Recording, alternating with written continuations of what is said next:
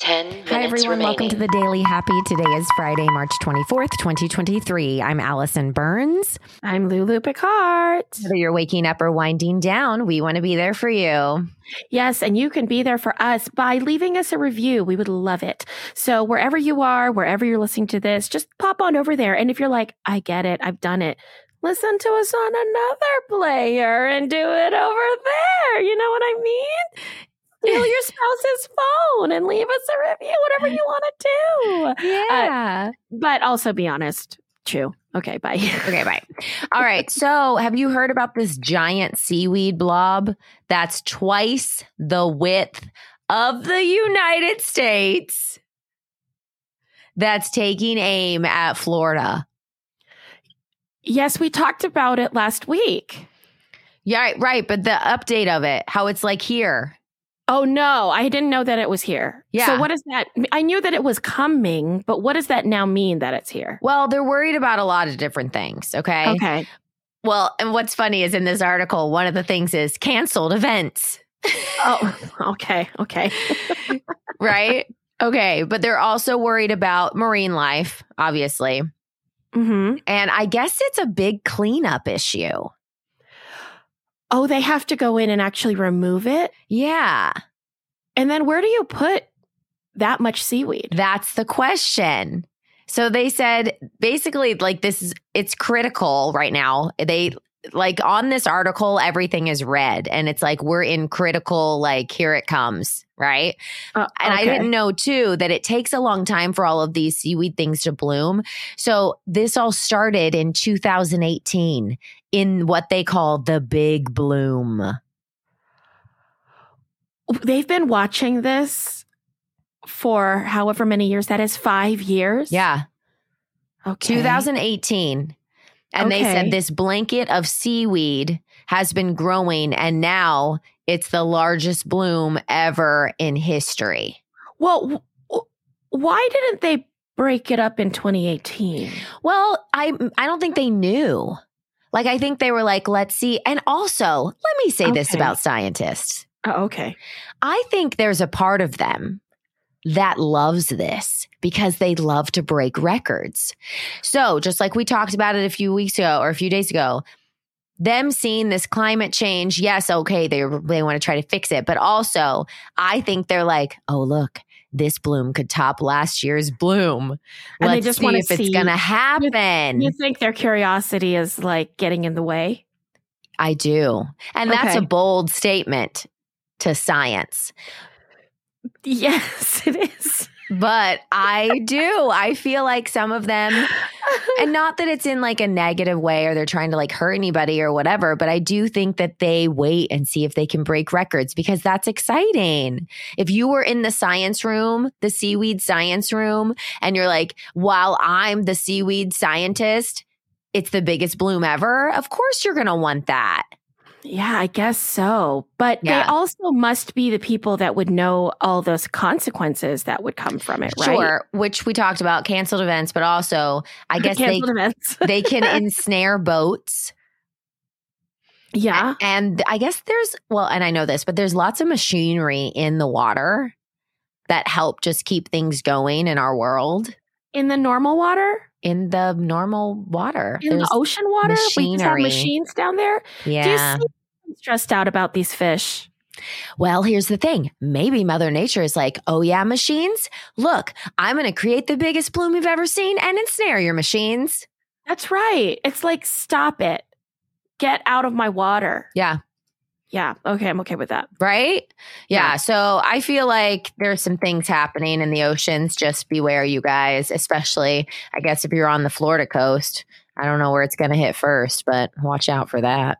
All right. Be careful, everybody. Be careful. Speaking What about, about- being careful, this is on the opposite side of the US, but still be careful. If you're not dealing with seaweed, you might be dealing with snow drifts. And did you hear about this mountain photographer who got snuck, snuck, stuck in a snowdrift while trying to rescue another stranded vehicle? And they were on this remote road in Oregon. Well, now they're all stuck and they can't get out and they don't have cell service. So, what this guy did, his name's Casey, Five. Uh-huh. minutes He's a remaining. photographer, a mountain photographer. He had a drone.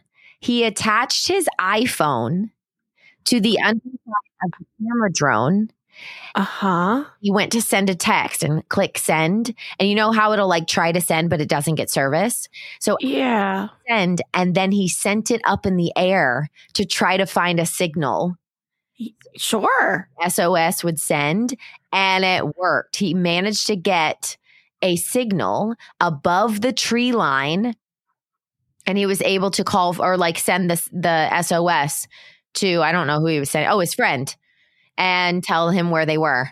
And his friend got the SOS text. That's amazing. Would have never thought of that. That's amazing. You, I think you actually would have thought of that I guess if I had a drone, yeah, you're right. if you had the drone. Yeah. Because you're right. If I didn't have the drone, my instinct would be to find high ground and I would probably try to climb a tree or scale a mountain with my phone. Right. Yeah. Right. Right. That's crazy. Yeah. And it says that the drone was not designed to carry a bulky phone. And sure. they were my and so once it came back down, they were mind boggled. They said that they saw that it had worked and the message had sent. Isn't that crazy? I think that's incredible. Yeah, Yeah. I think that's really, really cool. And so the officers in that area were alerted and they arrived late in the morning to rescue them. But they were there All for right. like 24 hours. But they got them. They did get them. Okay. Isn't that crazy? Yes. I also think it's something MacGyver would have done. Oh, I completely agree. Yeah, I think that was my allure with MacGyver. Not only did I have like a huge celebrity crush on the man as a kid, but he always knew how to get out of bad situations. And I feel like that's what kind of prompted me as a kid to be like, I got to figure out everywhere that I am how to get out of these bad situations in case. And if I only have tweezers and a jar of peanut butter, how would I do it? That sounds very much you. And I was like, I need to make sure I have a friend like MacGyver. you did that too. Uh, okay, here's another story. Has nothing to do with uh, parts of the U.S. or safety, but it's pretty cool. And in Okay. fact, it's so cool. As I start to talk about it, I'm actually going to send you the picture, Lulu, at, of what I'm talking about because I need you to see what this is. Okay, but I'm not going to Okay. hit send until I talk about it because I don't want you to see it early. Oh, Okay, okay. there is a great grandmother who lives Two in the UK. Minutes remaining. She just created a six foot long Buckingham Palace like remake, but it's entirely made out of wool. She knitted it. Whoa, Oh. I just got your picture. Hold on. You think it's something silly. Oh, Yeah. wait, Yeah. wait. Yeah. But it's giant. It's huge and it's detailed and it's amazing and it's all wool. I and was it's clean. and it, I was shook. Wait, are these trees made out of wool? Yes, everything. A little guard shack? Yes. The people. And guess what? She only took up knitting 10 years ago. And it didn't even take her that long. Like how long do you think it took grandma great grandma Margaret to knit this model? If you had to guess. I don't I I I don't have a concept of knitting. So I don't know. Ah. I'm going to say a month. Oh, okay. See, I thought it would take years. I was like, Well, I don't know. See, you- listen, this is I, the stress that I had when you said how many minutes because I, w- or- I was like, I don't know how, how long she knits per day. I don't know if her hands hurt. I don't know if she has to take breaks. I don't know how focused she is. I don't know if she has another hobby. I don't know if people come over all the time.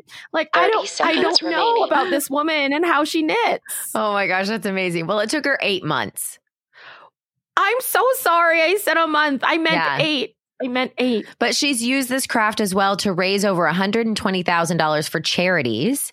And now people like know her. And she says when she sits in the car Ten. and she'll nine, be knitting in the car, eight, people will come over and knock on seven, the window and be like, Are you the six, lady that does the five, knitting? Four. and she says, But I don't feel three, any different at all. two, I'm still Margaret.